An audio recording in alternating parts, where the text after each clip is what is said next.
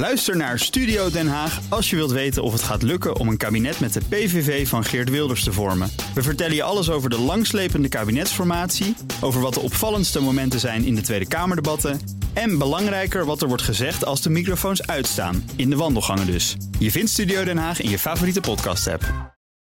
Iedere woensdag is hier Marcel Beerthuizen van sponsoring adviesbureau Big Plans over de ontwikkeling op het terrein van sport en economie. Vandaag gaat het over de Football Money League van Deloitte. Die is gisteren gepresenteerd, volgens mij voor de 23ste keer, hè Marcel? Ja, ja klopt. Ja, dat is een, een jaarlijks terugkerend uh, fenomeen. Uh, en moeten we het dan meer over hebben? Ja, want er gebeurt zo ontzettend veel. Het blijft maar groeien. En wat er ook gebeurt, is een verschuiving aan de top. Ja, ja dus nieuwe nummer 1. Dus dat was Real of Manchester United. En dat is nu uh, Barcelona geworden.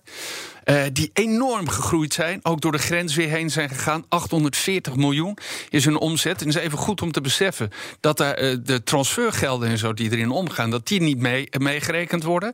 Dus uh, Deloitte doet dit. Die kijkt vooral naar, naar, alle jaarverslagen. En ja, zij zijn dus weer enorm gegroeid. Nou, en hoe komt dat nou? Omdat zij heel veel aandacht aan hun merk besteden. Dus ze proberen op allerlei manieren te groeien. Natuurlijk ook op social media, dat hoort erbij. En wat ze ook gedaan hebben, dat ze een aantal van hun commerciële activiteiten weer in eigen hand hebben genomen. Dus het was heel lang gebruikelijk dat je dat verkocht aan bijvoorbeeld Nike, die dan alle merchandising voor je ook deed. Dat doen ze nu zelf, alle licenties uh, en, en alle merchandise doen ze zelf. En dat zorgt voor enorme groei. En ze willen volgend jaar door de barrière van de 1 miljard. Ja, dat, of dat volgend jaar is, maar in ieder geval in de komende jaren willen ze door, de, door, door die barrière heen. En zo goed, ze zijn dus dit jaar 150 miljoen gegroeid.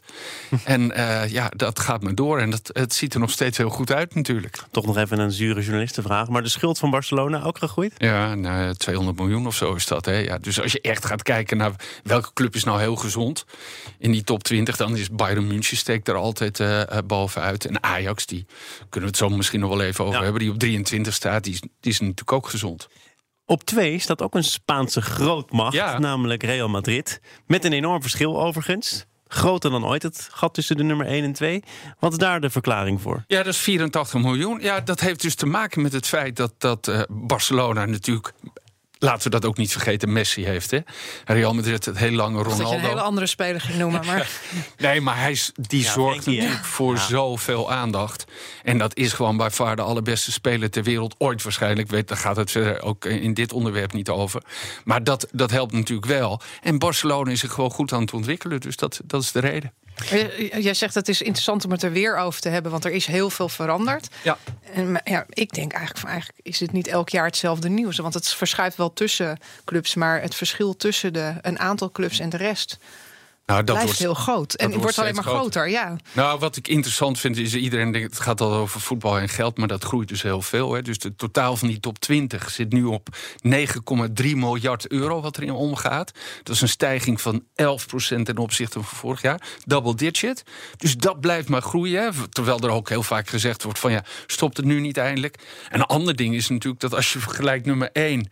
Eh, Barcelona met nummer 20, uh, Napoli... dan is Barcelona vier keer zo groot. Dus die, eh, de, de, de verschillende polarisatie, de splitting heet dat tegenwoordig, geloof ik, die wordt, die wordt alleen maar weer groter. Maar wat doet dat met de sport? Dat lijkt me toch voor de sport geen goede ontwikkeling. En toch gaat het maar door. Ja, dat is altijd de terugkerende vraag. Kijk, eh, de, voor de sport is het slecht op het moment dat het voorspelbaar wordt. En uh, zolang het maar spannend en onvoorspelbaar blijft, dan gaat het goed met die sport. Nou, er zijn allerlei voorbeelden van teams die veel minder hebben, of landen die veel minder geld hebben en toch winnen. Dus dat is nog altijd mogelijk. Maar ja, dat natuurlijk door geld het steeds duidelijker wordt. Kijk bijvoorbeeld naar de Champions League, wie dat gaat winnen. Ja, dat is wel duidelijk. Ja, critici zeggen dan vanaf de kwartfinale weet je ongeveer... er zitten ja. zeven clubs in die je ja. ongeveer kunt uh, voorspellen. En dan is er één verrassing. Dat is de ene keer een club uit uh, Portugal. Ajax. Zwitserland, Ajax. Ja. In dit geval dus Ajax. Ja. Laten we het daar over hebben inderdaad. Want dat is de eerste club uit de niet grote competities op die lijst. Op de 23ste plek. Ja.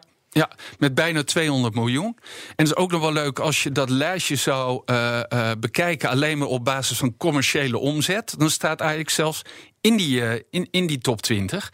Dus zo goed hebben ze dat gedaan. Ja, een heel belangrijk onderdeel daarvan, is geloof 74 miljoen, is natuurlijk geld van de Champions League. En er zit er dan nog eens de verkoop van tickets bij. Dus zo belangrijk is dat voor ze. Nou, daar zijn ze nu uit. Ja. Zitten nog wel in de Europa League, maar die verschillen zijn groot. Maar Ajax heeft het geweldig gedaan. Maar je hebt inderdaad gewoon vijf grote economieën. Hè.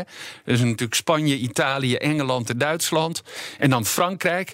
En, en, en, en dan komt er een tijdje niks. En dan heb je wat Russische clubs en soms een Turkse clubs. En dan uh, in dit geval ook een Nederlandse club die heel hoog staat. Maar, maar toch nog even over hoe die ranglijst er al jaren uitziet. Ik zag dat Football International had dan uitgerekend, dat is niet zo moeilijk. Maar dat bijvoorbeeld een club als West Ham United echt een aanzienlijk grotere omzet draait dan Ajax. Ja, ja, ja. ja, waar hebben we het dan nog over? Dan moet je dus met nog meer respect en bewondering kijken naar wat daar af en toe wordt neergezet. Ja, en dan moet je dus ook zeggen als Nederlandse club of als club, uh, als, als, club die niet uit die grote vijf economieën komt, uh, van ja, ik moet op een andere manier naar die sport kijken. Hoe kan ik dat ontwikkelen? Ik zat zelf wel even ook vergelijkingen te maken met vijf en tien jaar geleden. Vijf jaar geleden stond uh, Hamburg, SV stond nog, hè, stond nog op de elfde plek. Allemaal verdwenen. Dus er zijn ook wel clubs die verdwijnen. Die grote economieën die blijven. Maar een paar, ook tien jaar geleden stonden er alleen maar Italiaanse clubs heel hoog. Dat is nu ook veranderd. Dus je moet je sport blijven ontwikkelen. Je moet vooral je merk blijven ontwikkelen. En de mensen van Deloitte zeggen: ja, het verschil gaat op commercieel gebied uh, gemaakt worden. Daar moet je uh, uh, ontzettend creatief in zijn. Op het gebied van broadcasting, zeggen zij, wordt het steeds moeilijker om dubbel digit te blijven groeien. Ik ben het daar niet helemaal mee eens. Want ik denk, hè, we hebben het gehad over de Netflixen in de sport die er gaan komen. Dat als mensen uiteindelijk gewoon een euro voor een wedstrijd gaan betalen. En in de wereld kijken 200 miljoen uh, mensen naar een wedstrijd van, uh, van Barcelona. Dan ga je weer over hele andere verdienmodellen uh, praten. Dus volgens mij kan het nog steeds ontwikkeld worden. Maar je, je moet dus creatief zijn als je niet tot die grote economieën behoort. Volgend jaar dan praten we er ongetwijfeld weer over. En volgende week wellicht over iets anders. Marcel Beerthuizen. Tot volgende week woensdag. Tot dan.